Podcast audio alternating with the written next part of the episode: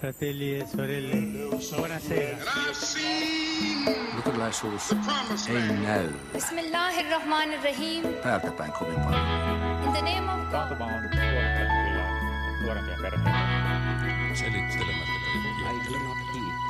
It is this unseen power. Arvoisa radion kuuntelija, oletko sinäkin reformaation perillinen? Tänään vietetään reformaation merkkivuoden pääjuhlaa ja siitähän juuri kuulussa juhlajumalan palveluksessakin riemuittiin. Ja jos jumalan palvelus menikin ohi, ei huolta. Koko Suomi 100 juhlavuoden olemme löytäneet reformaation merkkejä ympäriltämme arjesta ja yhteiskunnasta. Ja tällä viikolla onkin totta vie hienoa olla luterilainen. Kaikki hyvä ja kaunis on niputettu Martti Lutherin käyntiin potkaiseman reformaation nimiin. Istumme Helsingin yliopiston upouudessa tiedekulmassa. Ympärillämme hohtavat puhtaat puupinnat, suomalainen metsä tuoksuu lakkaamattomista paneeleista ja kahvilan ovat vallanneet luterilaisen uutterat ylioppilaat.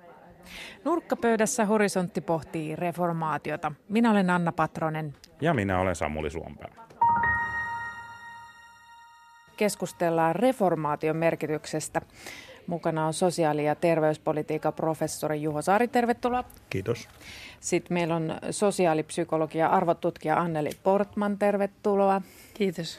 Sekä kirkkohistorian dosentti ja Diakonia-ammattikorkeakoulun opettaja Mikko Malkavaara, tervetuloa. Kiitos.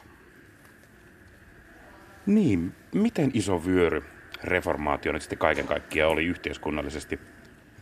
Mikä sen käynnisti ja kauanko tämä myllerys kesti? Mikko Malkavaara. Reformaation juhlavuotta tai merkkivuotta on tänä vuonna tosiaan vietetty tanakasti. Ja kyllä se tämän viikon, mihinkä viikonpäivään se nyt osuikaan tiistaihin vai keskiviikkoon tuo 31. päivä lokakuuta, on ihan semmoinen todellinen merkkihetki minun mielestäni. Että kyllä se Martti Lutherin teesit olivat semmoinen käännekohta, josta vyöry lähti liikkeelle. Toisaalta taas voidaan ajatella, että Luther, hän oli jonkinlainen tämmöinen uskonnollinen nero, siis sillä tavalla nero, että hän kykeni jotenkin ottamaan itseensä sellaisen niin vuosisataisen kehityksen, joka oli jo niin kasannut. Että siellä oli Wycliffeista ja Jan Hussista alkaen ollut niin tällaista niin reformatorisia aineksia ja uudenlaista hurskauselämää ja paljon katoliseen kirkkoon kohdistuvaa moitetta.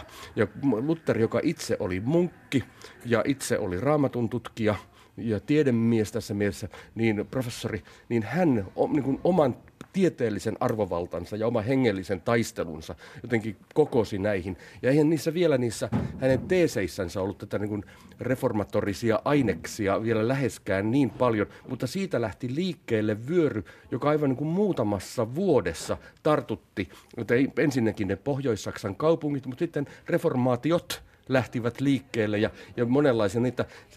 Luther itse oikeastaan toimi reformaation johtajana vain pienellä maantieteellisellä alueella pohjoisessa, mutta hän oli profeetta, jonka vaikutus ulottui sitten vaikka Pohjoismaihin, Suomeen ja niin edelleen. No niin, no Juho Saari, Anneli Portman, teidän alanne on sosiaaliala. Juho Saari, sä oot köyhyystutkija, Anneli Portman arvotutkija. Miten reformaation vaikutukset leikkaa teidän alaa, Anneli Portman? No arvoista voidaan sanoa, että jos katsotaan kulttuurisella tasolla, niin Suomea eniten määrittävät arvot on jäljitettävissä. Kaikki ne hyvinvointivaltioiden tasa-arvoinen, rehellisyys, nöyryys, työn korostaminen, niin ne on jäljitettävissä reformaatioon. Ja ne selvästi erottaa tämän luterilaisen Pohjolan muista kulttuurialueista. Entäs Juho Saari? Meillähän siis perinteisesti on lähdetty siitä, että materiaalinen muutos määrittää yhteiskunnallisen kehityksen suunnan. Ja ehkä olennaisin asia, missä sitten reformaatio on näkynyt, on se, että miten kirkko asettautuu valtion kainaloon ja miten valtion ja kirkon liitto, välillä vähän jännitteinenkin, mutta kuitenkin on mahdollistanut erilaisia asioita yhteiskunnassa. Ja ehkä se keskeisin asia, mikä on ollut sitten tämä maallisen vallan, kirkollisen vallan eriytyminen ja sitten oikeusjärjestyksen kehittyminen kirkosta riippumattomaksi rakenteeksi. Sitten jos tullaan tänne uudempaan aikaan, niin kyllähän kirkko on perinteisesti ollut vähän jarrumies yhteiskunnallisessa kehityksessä. Se on aina välillä on hiukan vitsaillut kirkollisesta takamatkasta, mikä yhteiskunnassa on, mutta se on myös sitten suurimpia hullutuksia tasapainottanut ja sikäli myös niin sitten yhteiskunnallista kehitystä tasapainottanut tekijä. Mikko Malkavaara, siis reformaation laineet tosiaan lyö edelleen tähän yhteiskuntaan, ja myös se Juho mainitsema kirkon ja valtion suhde elää ja kehittyy välillä jännitteisempänä ja välillä sitten seesteisempänä. Niin onko tämä jatkuvaa tämä reformaatio vai voidaanko me johonkin lyödä päätepisteet? Tuossa kohtaa saatiin reformaatio valmiiksi.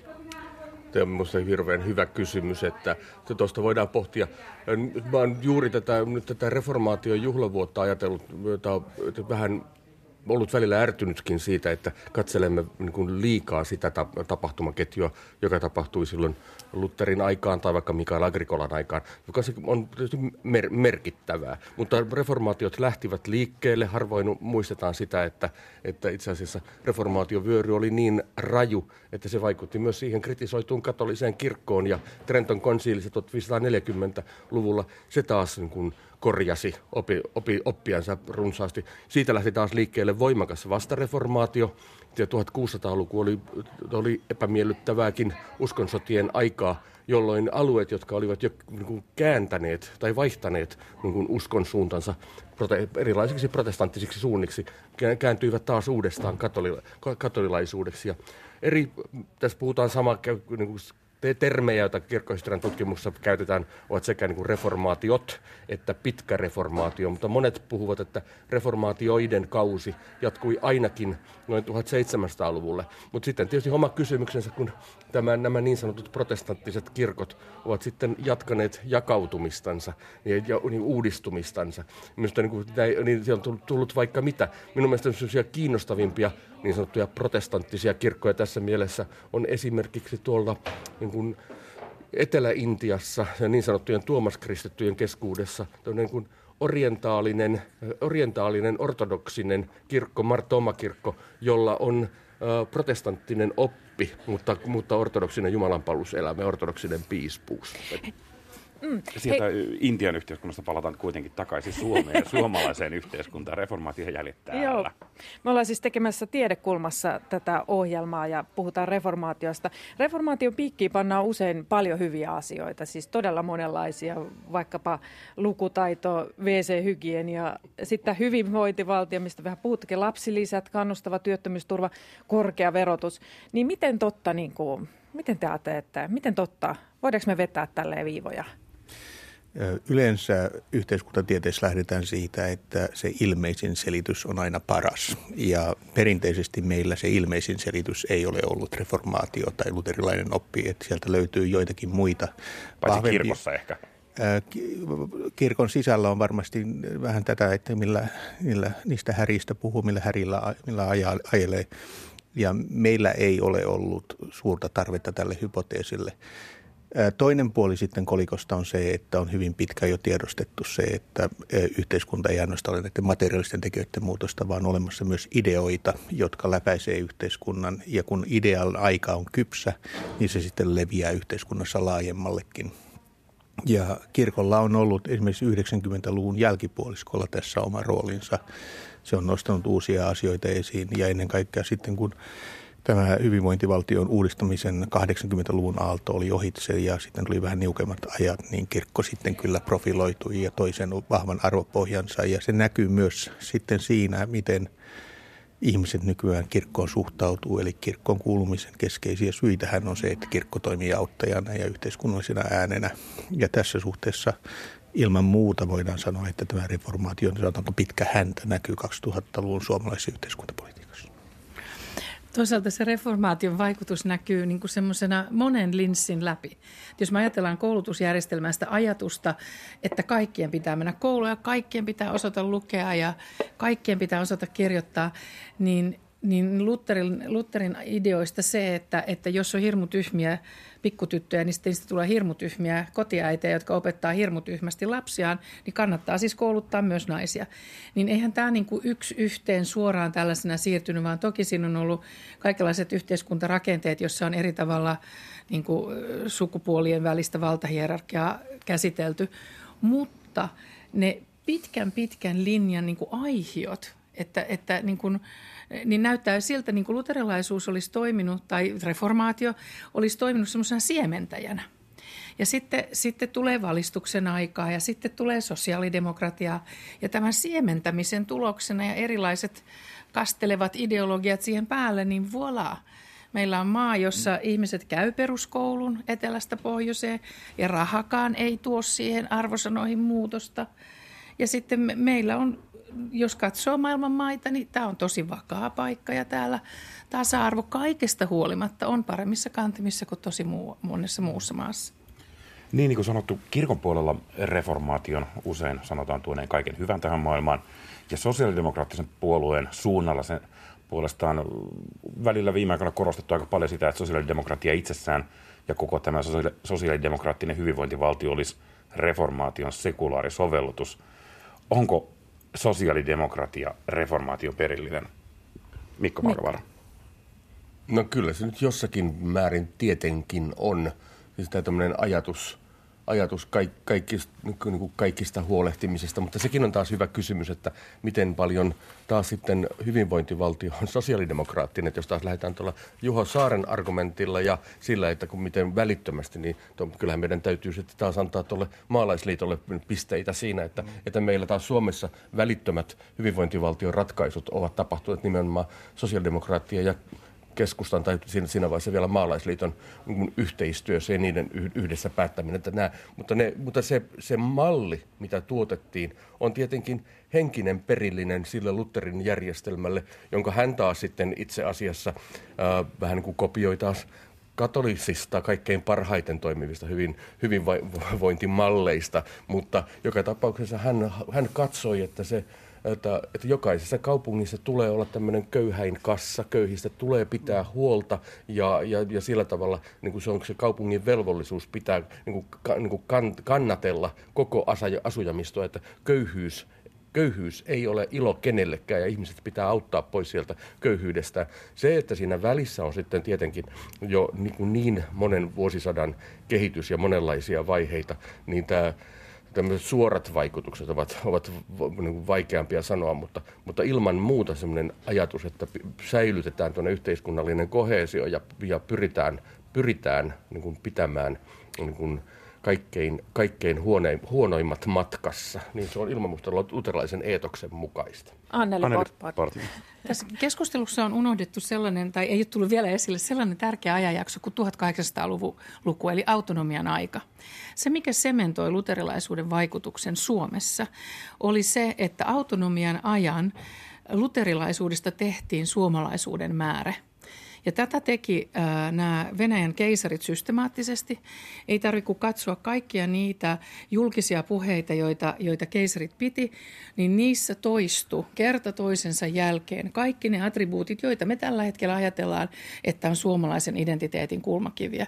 Suomi oli pieni saareke suuressa Venäjän imperiumissa, joka oli sen ainoa luterilainen saareke. Kerta toisensa jälkeen meitä kehuttiin siitä, että oltiin tosi samanmielisiä eikä kapinoitu, kuten Puola, joka katolisuudessaan aina äityi kapinoimaan ortodoksista keisaria vastaan. Meidän annettiin olla luterilaisia ja me ei siis kapinoitu. No Juho Saari, vielä kommentoi tätä hyvinvointivaltion ja reformaation suhdetta. No jos sitä lähdetään sinne historiaan kaivamaan, niin kyllä se ensimmäinen yhtymäkohta on nimenomaan ollut köyhyyden määrittely. Eli se aikaisemmin oli hyvin sekalaista seurakuntaa, kaikenlaista kulkijaa niin poispäin. Ja ensimmäisen kerran nimenomaan sitten laissa luterilaisissa kauppakaupungeissa ruvettiin määrittelemään, että kenellä on vastuut ja velvollisuudet ja siellä se voidaan katsoa.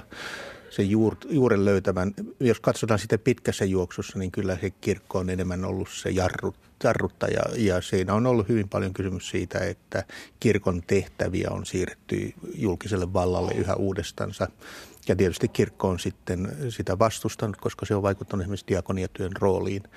Toinen asia on sitten se, että siinä vaiheessa, kun valtio rupesi keräämään kirkollisverot, niin kyllä sitten se symbioosi oli aika lämmin monella muulla alueella ja se toi sille kirkolle sen perusroolin.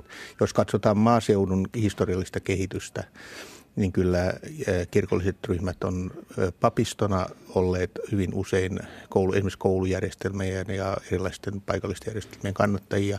Sen sijaan luterilaiset maallikot on ollut aika usein jyrkästi vastaan ja pitäneet tätä humpuukina. Ja vielä 1960-luvullakin aika usein nostettiin esiin se, että tämmöinen vaurastuminen ja Se, että vanhuksille annetaan kansaneläkettä, että ne pystyy ostamaan radionium tahasta, koska se vie ihmisten huomion pois tämmöisistä ja kuolemanjälkeisistä kysymyksistä. Että kyllä siinä sitten tämmöistä tiettyä niin kuin, taaksepäin katsomista on ollut, mutta sitten kun näitä institutionaalisia rakenteita on luotu, niin sitten kyllä valtio niistä on ottanut kopin. Eikä tämän verotuksen ja näiden ohella myös esimerkiksi se, että kirkko on erinomaisesti hoitanut väestökirjanpidon Suomessa, niin on muodostunut yhdeksi siitä perustaksi, jonka pohjalta me ollaan sitten pystytty muun muassa verottamaan kansaa, mikä on ollut välttämätöntä. Tälläkin hetkellä moni maa ei siihen kykene, koska ei tiedä milloin ihminen syntyy ja milloin ihminen kuolee. Ja kyllä kirkko on tästä hoitanut sen oman roolinsa, että saatu kansa sitten kirjoja kansiin, naimisiin ja hautaan ja saadaan nämä kaikki nämä yksilölliset oikeudet, jotka on kasvun ja hyvinvointivaltion rakentamisen kannalta keskeisiä, niin hyvän järjestyksen. Kirkko on saattanut toimia sillä tavalla, kun sanot, Juho, tuossa sillä tavalla niin takaperoisesti niin omista itsekäisistä syistään tai jopa uskonnollista syistään, mutta se on taas niin tämmöinen luterilainen eetos nimenomaan, että luterilainen kirkko on uskonut näiden poliittisten päättäjien ihan sama, onko ne ollut kuntatasolla vai valtion tasolla, siihen, että he ovat hyviä luterilaisia ja tekevät päätöksiä juuri sen luterilaisen etiikan tai eetoksen mukaisesti. Että siinä mielessä mä näen, että tämä on myös niin tämmöisen niin eräänlaisen tämmöisen kansallisen yhtenäisyyden kysymys, että tämmöisiä hyviä luterilaisiahan me kaikki olemme, ja nyt vasta niin kuin ihan viime vuosikymmeninä olemme tulleet uudenlaiseen tilanteeseen, jossa joudutaan toteamaan, että emmehän me kaikki olekaan luterilaisia. Tässä kuulostaa saman aikaan myöskin vähän siltä, niin kuin tässä käytettäisiin täysin synonyymenä sanaa reformaatio ja luterilaisuus. Menee sekä kuulija että toimittaja sekaisin siitä, että puhutaanko me luterilaisuuden vaikutuksesta vai reformaatiovaikutuksesta. Joo, toi onkin ihan hyvä kysymys. Meitä luterilaisia on maailmassa semmoinen 80 miljoonaa. Jos sitten lähdetään näitä reformaation perillisiin, niin yllättävää, että erittäin samankokoisia ryhmiä maailmassa ovat myös anglikaanit, reformoidut ja myös metodistit. Metodistithan on vähän myöhäisempi ryhmä, se ei tämmöinen 1500-luvulta suoraan periydy, mutta kuitenkin. Mutta sitten, jos on pakko käyttää tätä sanaa protestantismi, niin huomattavasti näitä neljää vanhaa uskontoryhmää suurempia ovat helluntailaiset ryhmät, baptistit ja sitten nämä hurjasti kasvavat karismaattiset ryhmät, joilla ei ole vielä tämmöistä muuta yhteisnimitystä. Että siinä mielessä voidaan myös puhua tämmöisestä niin kuin jatkuvasta reformaatiosta, mitä kysyit jo aikaisemmin, että tässä mielessä. Mutta silloin niin paljon, kun puhutaan Suomesta ja suomalaistilanteesta, suomalaista yhteiskuntapolitiikasta, niin tietenkin se on sitten se luterilaisuus, koska näillä muilla on meikäläisessä yhteiskunnallisessa todellisuudessa paljon vähäisempi vaikutus, korkeintaan sitten noiden herätysliikkeiden vaikutus, jos on selvästi on imetty myös niin kuin reformoitua oppia ja vähän salakuljetettu sitä luterilaisuuden sekaan. Mitäs Luther sanoisi sote-uudistuksesta? Että Helsingin Sanomissa toimittaja Anne-Stina Nykänen kirjoitti sunnuntaina, että Luther ei kyllä tykkäisi siitä, että joku tekee apua tarvitsevilla rahaa. Jaatteko te tämän näkemyksen, että tämä meidän sosiaali- ja terveyspalveluiden uudistaminen sotii reformaatiohenkeä vastaan? Hän olisi varmaan Luther hyvin pragmaattinen kaveri ja miettisi tätä jälleen kerran siinä kontekstissa, missä asioita tehdään. Ja tässä nyt on kaksi puolta. Yhtäältä on se, että Luther oli hyvin yrityshenkinen, yritysmyönteinen ja kyllähän tässäkin yrittäjyydestä on kysymys. Toinen puoli on sitten se, että kyllähän varmasti jonkin nuivahkon kirjoituksen tekisi sitä ylemmääräisestä voiton tavoittelusta ja ehkä tähän liittyvästä koronottamisesta ja muista tämän tyyppisistä kysymyksistä, jotka on haasteellisia. Sinänsähän tuo sote, miten Suomessa on rakennettu, niin on nyt selkeästi ongelmissa ja oikeastaan se mikä tahansa ratkaisu on parempi kuin nykyjärjestelmää. Että Luther varmaan eteenpäin katsovana myös katsoisi sitä, että miten tästä nyt päästään seuraavaan vaiheeseen. Anneli Porten, mikäli asia katselisi arvojen näkökulmasta, millaisia arvoja yhdistät reformaatio- ja luterilaisuuteen ja miten uskonto ylipäänsä vaikuttaa näihin arvoihin yhteiskunnassa ja sitä kautta myös siihen, millaisen yhteiskunnan me olemme rakentaneet? Arvojen vaikutus on sillä lailla mielenkiintoinen, että oli pitkään vallalla sellainen käsitys, että kunnollinen tämmöisten, kuten yhteiskunnallisten arvojen ja kulttuurien tutkija, että ei kiinnitä liikaa huomiota uskonnon merkitykseen.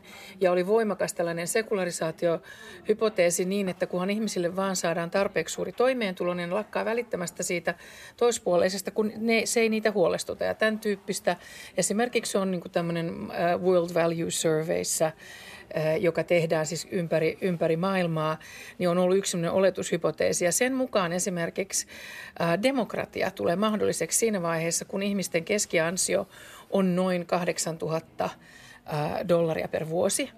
Suomessa demokratia syntyi 1900-luvun alussa ja tähän tulotasoon päästiin vasta 60-luvulla.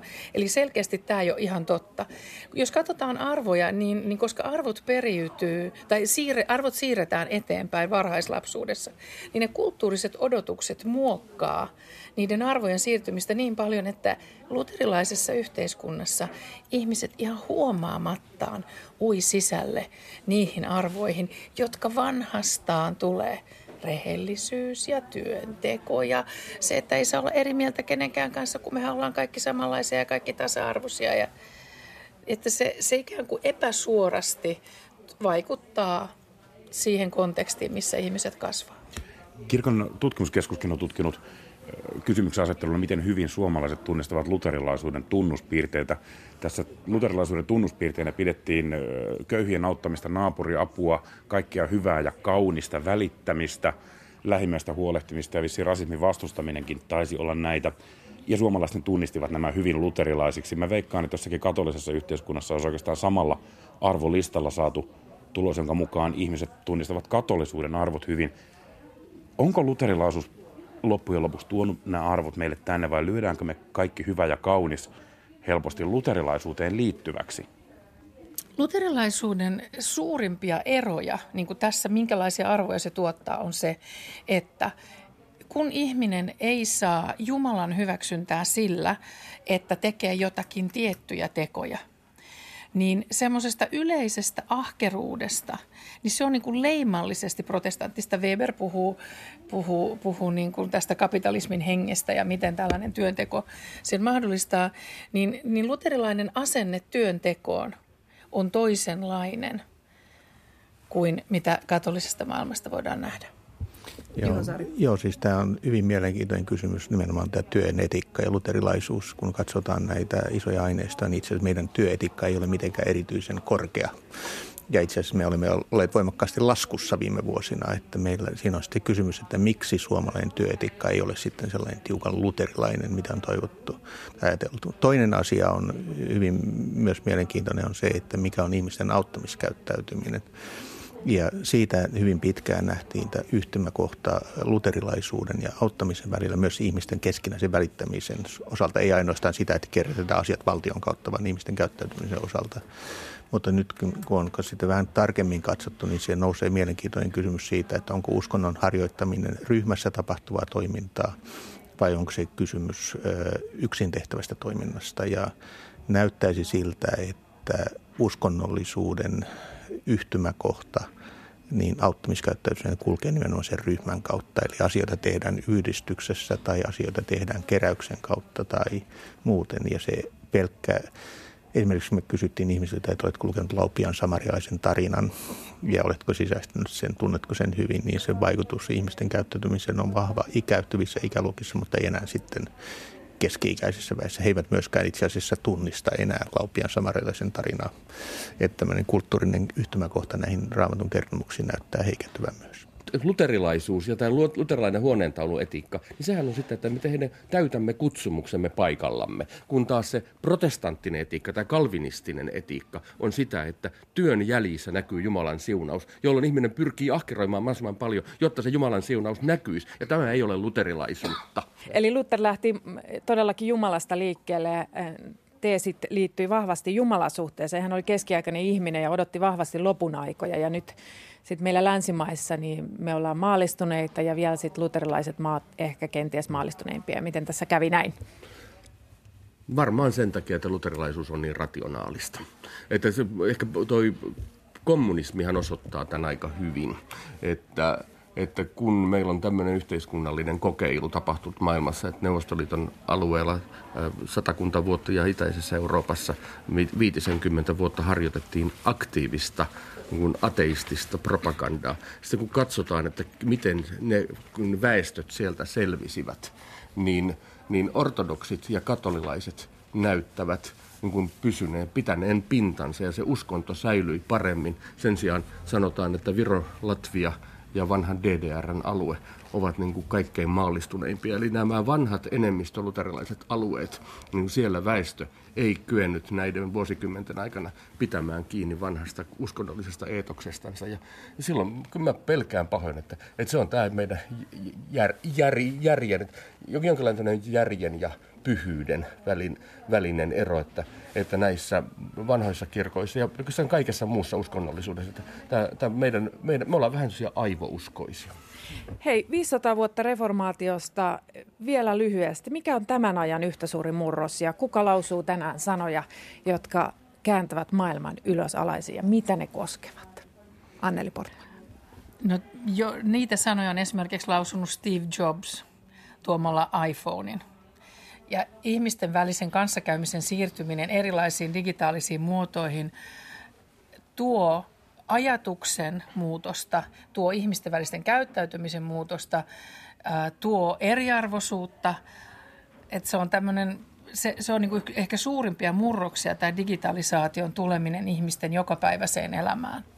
Entäs kuka on Juho Saaren suurin reformaatio tällä hetkellä, reformaattori? Oi. Siis se suuri ehkä muutos on se, että keskusta ei enää ole.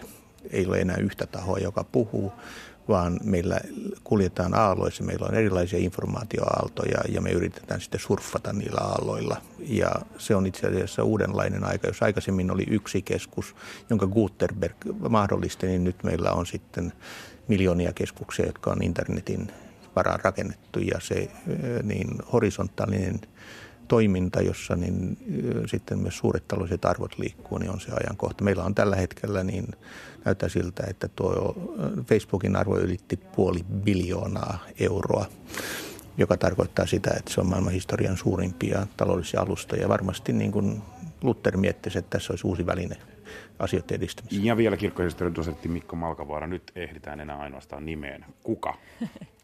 Mä olin juuri sanomassa, että minun mielestä tämä väestöjen liikkuminen ja ilmastonmuutos, ei mitään nimiä. Hyvä. Tuolla luterilaista työmoraalia osoittavat opiskelijat ovat jo siirtymässä tiedekulmaa opiskelemaan. Kolina kuuluu. Kiitoksia keskustelusta kaikille teille. Kiitos. Kiitos.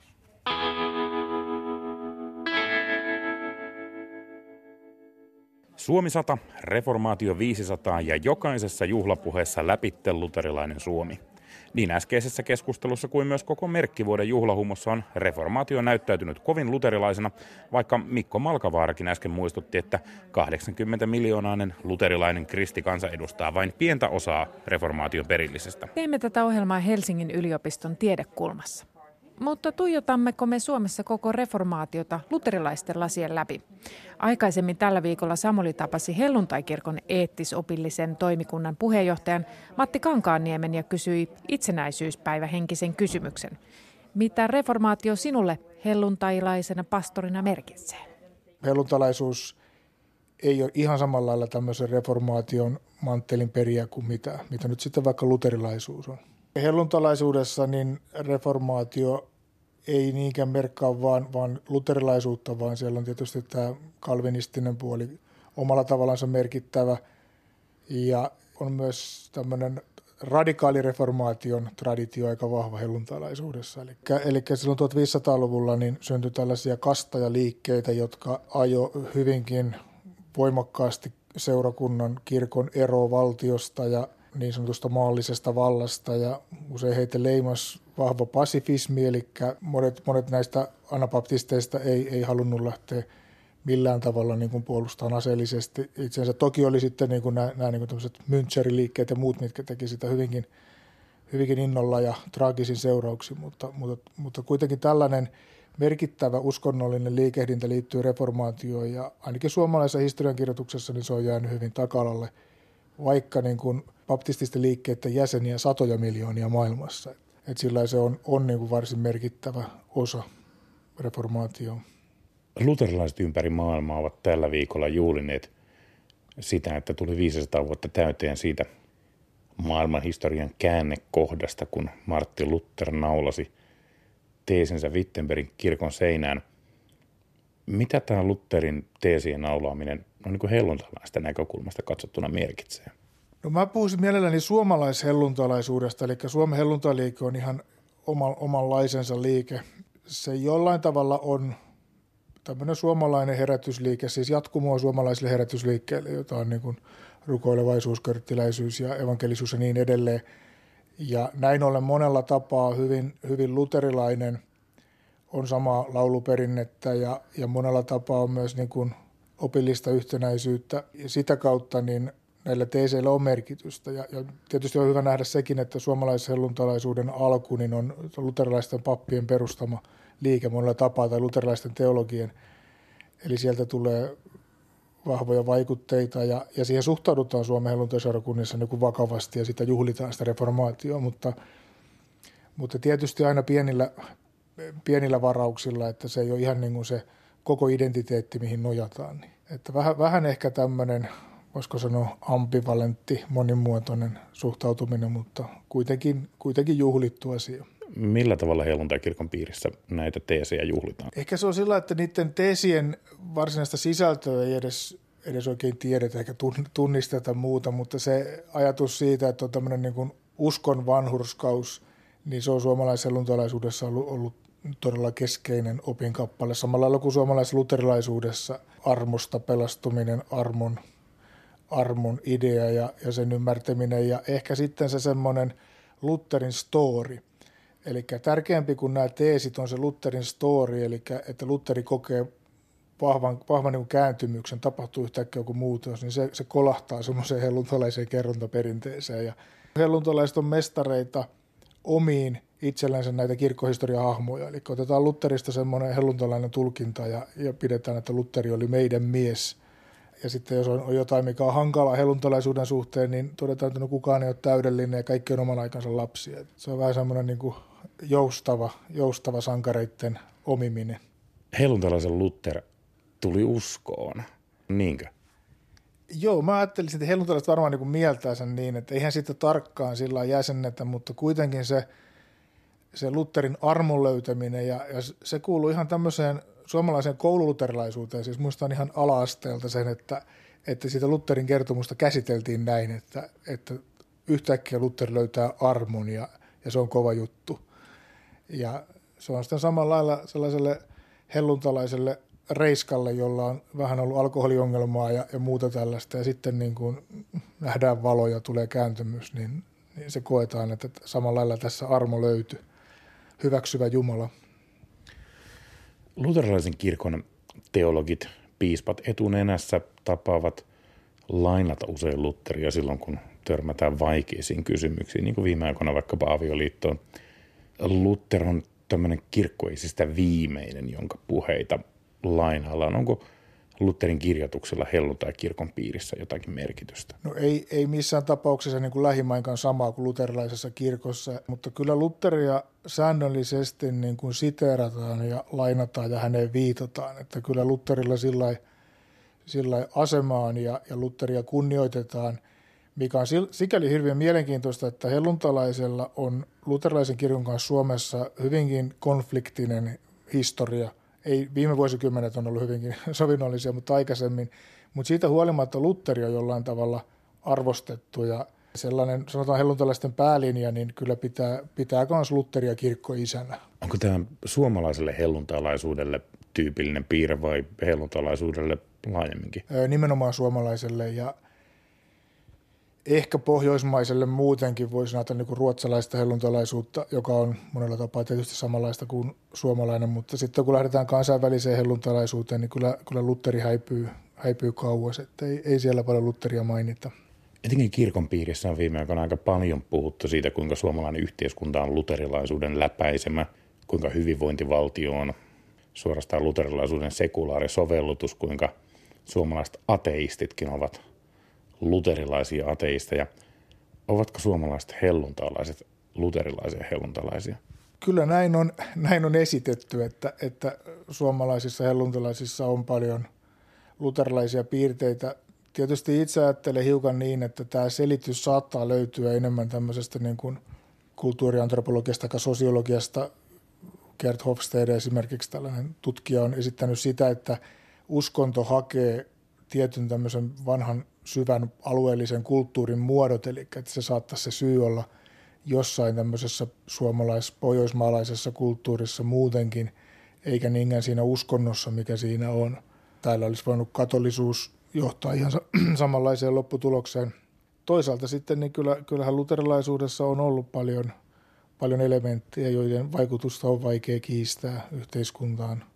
Tietysti protestanttisuuteen muutenkin liittyvä lukutaito ja sitten se, että uskonpuhdistuksen yhteydessä tapahtuneet poliittiset muutokset ja muut, niin kyllä niillä varmasti vaikutusta on ollut siihen, että mihin suuntaan on lähdetty hommaa viemään. Miten luontevana tai itsellesi tuttuna ylipäänsä pidättää retoriikkaa luterilaisuudesta, luterilaista maasta, luterilaista yhteiskunnasta ja luterilaista työmoraalista? No en oikein, kyllä mä sillä lailla hiukan skeptinen, että tietysti sillä lailla teologina miettii jonkun verran tietää, mitä Luther oikeasti oli, mitä Luther oikeasti sanoi ja sitten niin kuin mitä mielikuvia siitä on, niin kyllähän monella tapaa niin kuin suomalainen uskonnollinen ajattelu on aika kaukana Lutherin ajattelusta. Me edustetaan jotain sellaista universaalia ihmiselle tyypillistä uskonnollisuutta tai länsimaista uskonnollisuutta ja siinä on luterilaisia elementtejä, mutta siinä on myös paljon muitakin. Että ei me nyt voida ajatella, että keskiverto suomalainen ajattelee kovinkaan läheisesti tunnustuskirjojen edustaman maailmankuvan tavoin. Niin sikäli mä pidän sitä pikkusen keinotekoisena. Vähän samalla kun puhutaan helluntalaisesta identiteetistä, mitä on niin kuin sloganina heitelty ja kukaan ei osaa määritellä sitä, niin tämä luterilainen ajattelu, luterilainen maa, niin olisikohan se vähän samanlainen käsite. Luterilaisuudessa ja Suomen luterilaisessa historiassa on varsin keskeinen asema on kirkon ja esivallan välisessä suhteessa. Luterilainen kirkko on ollut valtionkirkon asemassa ja edelleenkin hyvin lähellä. Helluntai-kirkon rooli on ollut enemmänkin huutaa sieltä sivusta ja olla jonkinlainen protestiliike. Joo, tämä on mielenkiintoinen sosiologinen ilmiö. Eli helluntalaisuushan on monella tapaa hyvin punainen liike, eli nousee sieltä punaisesta kansanosasta ja osittain sen voisiko sanoa poikkeuksellinen vahvuus Suomessa, niin linkittyy tähän tiettyyn työväenpuolue, tai työväenliike ja työväen kansanosastatukseen. Sitä kautta on ollut niin kuin pieni vieraus esivaltaa vastaan. Ja sitten helluntalaisuuteen on liittynyt semmoinen hyvin vahva eskatologia, eli ajatus siitä, että loppu tulee kohta, nyt tehdään tänne viimeinen lähetystyö ja viimeinen evankeliointi, viimeinen elonleikkuu ja näin ollen niin kaikki esivallat, yhteiskuntajärjestykset ja muut, niin ne ei ole sinänsä paha, mutta se on turhaa, että kaikki loppuu pian. Ja vasta nyt sitten viimeisen 20-30 vuoden aikana oikeastaan helluntalaisilla on tullut sellainen valaistus, että ei se loppu tullutkaan, että mitäs niin kuin nyt tehdään ja mistä me haetaan jotain yhteiskuntateologiaa ja muuta tällaista. Ja siinä sitten niin on vaikutteita otettu hyvinkin monesta paikkaa, myös tietysti paljon suomalaisesta luterilaisuudesta. Matti Kankaanniemi, oman tunnon kysymys. Reformaatio vai uskonpuhdistus? Reformaatio. Mä oon ihan varma, kuinka paljon siinä uskoa puhdistettiin jostain. Vai oliko se enemmän semmoinen protestiliike, millä laitettiin jotain remonttiin, mutta se, että niin kun oltaisiin jotain niinkin ylevää kuin puhdistusta paljon tehty, niin se jää vähän kysymysmerkiksi.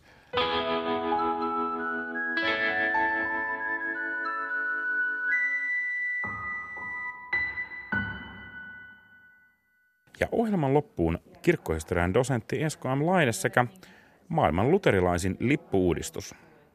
Kesäkuun 19. päivänä kuluneena kesänä VR-osakeyhtiö päätti lopettaa lipunmyynnin paikallisjunissa.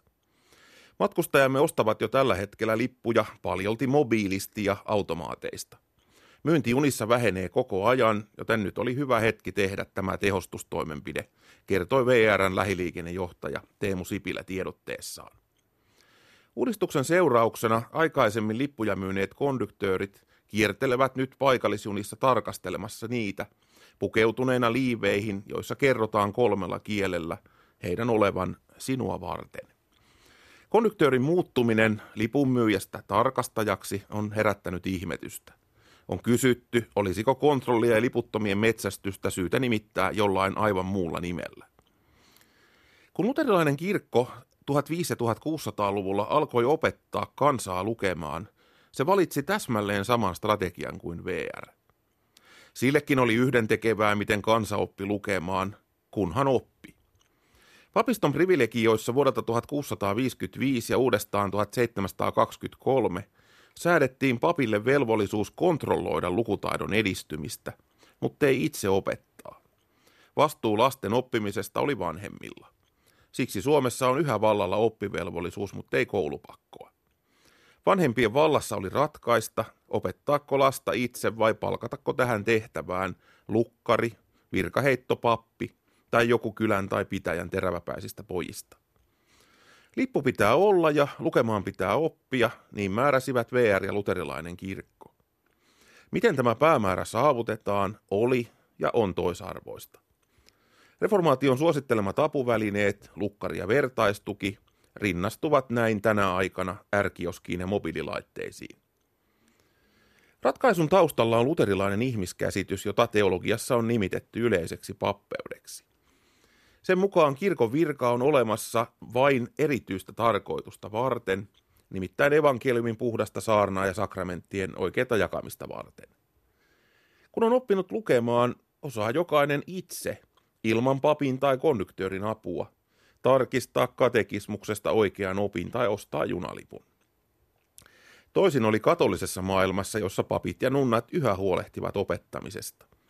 Katolisessa maassa vastaan tulevan papin tai nunnan johtama lapsijoukko on osa tätä vanhaa kulttuuria. Yleisen pappeuden periaatteen mukaan vastuu omista tekemisistä on yksilöllä itsellään, ei kirkolla eikä yhtiöllä. Yhteiskuntaa kannattelevat luterilaisen käsityksen mukaan yksilöt, jotka ovat oivaltaneet, että lähimmäisen rakkaus merkitsee ennen muuta työn tekemistä muiden hyväksi, sillä viime kädessä me emme ole täällä itseämme vaan toisiamme varten. Ihmiset ovat kuitenkin taipuvaisia laiskuuteen ja mukavuuden haluun, mistä syystä lähimmäisen rakkaus velvoittaa muistuttamaan heitä aika ajoin velvollisuuksistaan. Tätä varten reformaation jälkeen alettiin järjestää lukuisia ja kinkereitä, ja tätä varten paikallisunnissa kiertelee nykyään konduktöörejä. Ei siis yhtiön vuoksi, vaan sinua varten, auttamassa sinua muistamaan velvollisuutesi. Luterilaisella kirkolla ja VR:llä on sekin yhteinen piirre, että molemmat ovat huomanneet, että kontrollin tehokkain muoto on mahdollisimman suuri julkisuus. Koko pitäjän edessä kirjaa käsissään vapisten pitänyt ja sen outoja kirjaimia tuskaisesti ja hapuillen tapailut mökin asukki on samassa asemassa kuin lipun ostamisen laiminlyönyt lähiön asukas, kun paikallisjunan ovelta kajahtaa. Matkaliput, olkaa hyvä. Millaisia jälkiä suomalaiseen sieluun julkinen häpäistyksi tuleminen on jättänyt, on vielä monessa suhteessa avoin kysymys. VR-lippu-uudistus reformaation muistovuonna 2017 on kunnianosoitus monille reformaation periaatteille. Yksi sen keskeisistä opetuksista, nimittäin armo, on kuitenkin jäänyt puolitiehen, kuten 13-vuotiaan liputtoman pojan poistaminen junasta viime elokuussa Järvenpäässä osoittaa. Toisaalta vähäiseksi jäi myös kirkon osoittama armo niitä kohtaan, jotka varhaisella uudella ajalla laiminlöivät laiskuuttaan tai ideologisesta mukavuuden halusta velvollisuutensa oppia. Kaiken kaikkiaan VR-lippu-uudistusta voidaan hyvällä syyllä pitää maailman luterilaisimpana uudistuksena. Ensi viikolla jälleen uusi horisontti. Tämän ohjelman voit kuunnella Yle Areenassa milloin vain ja missä vain.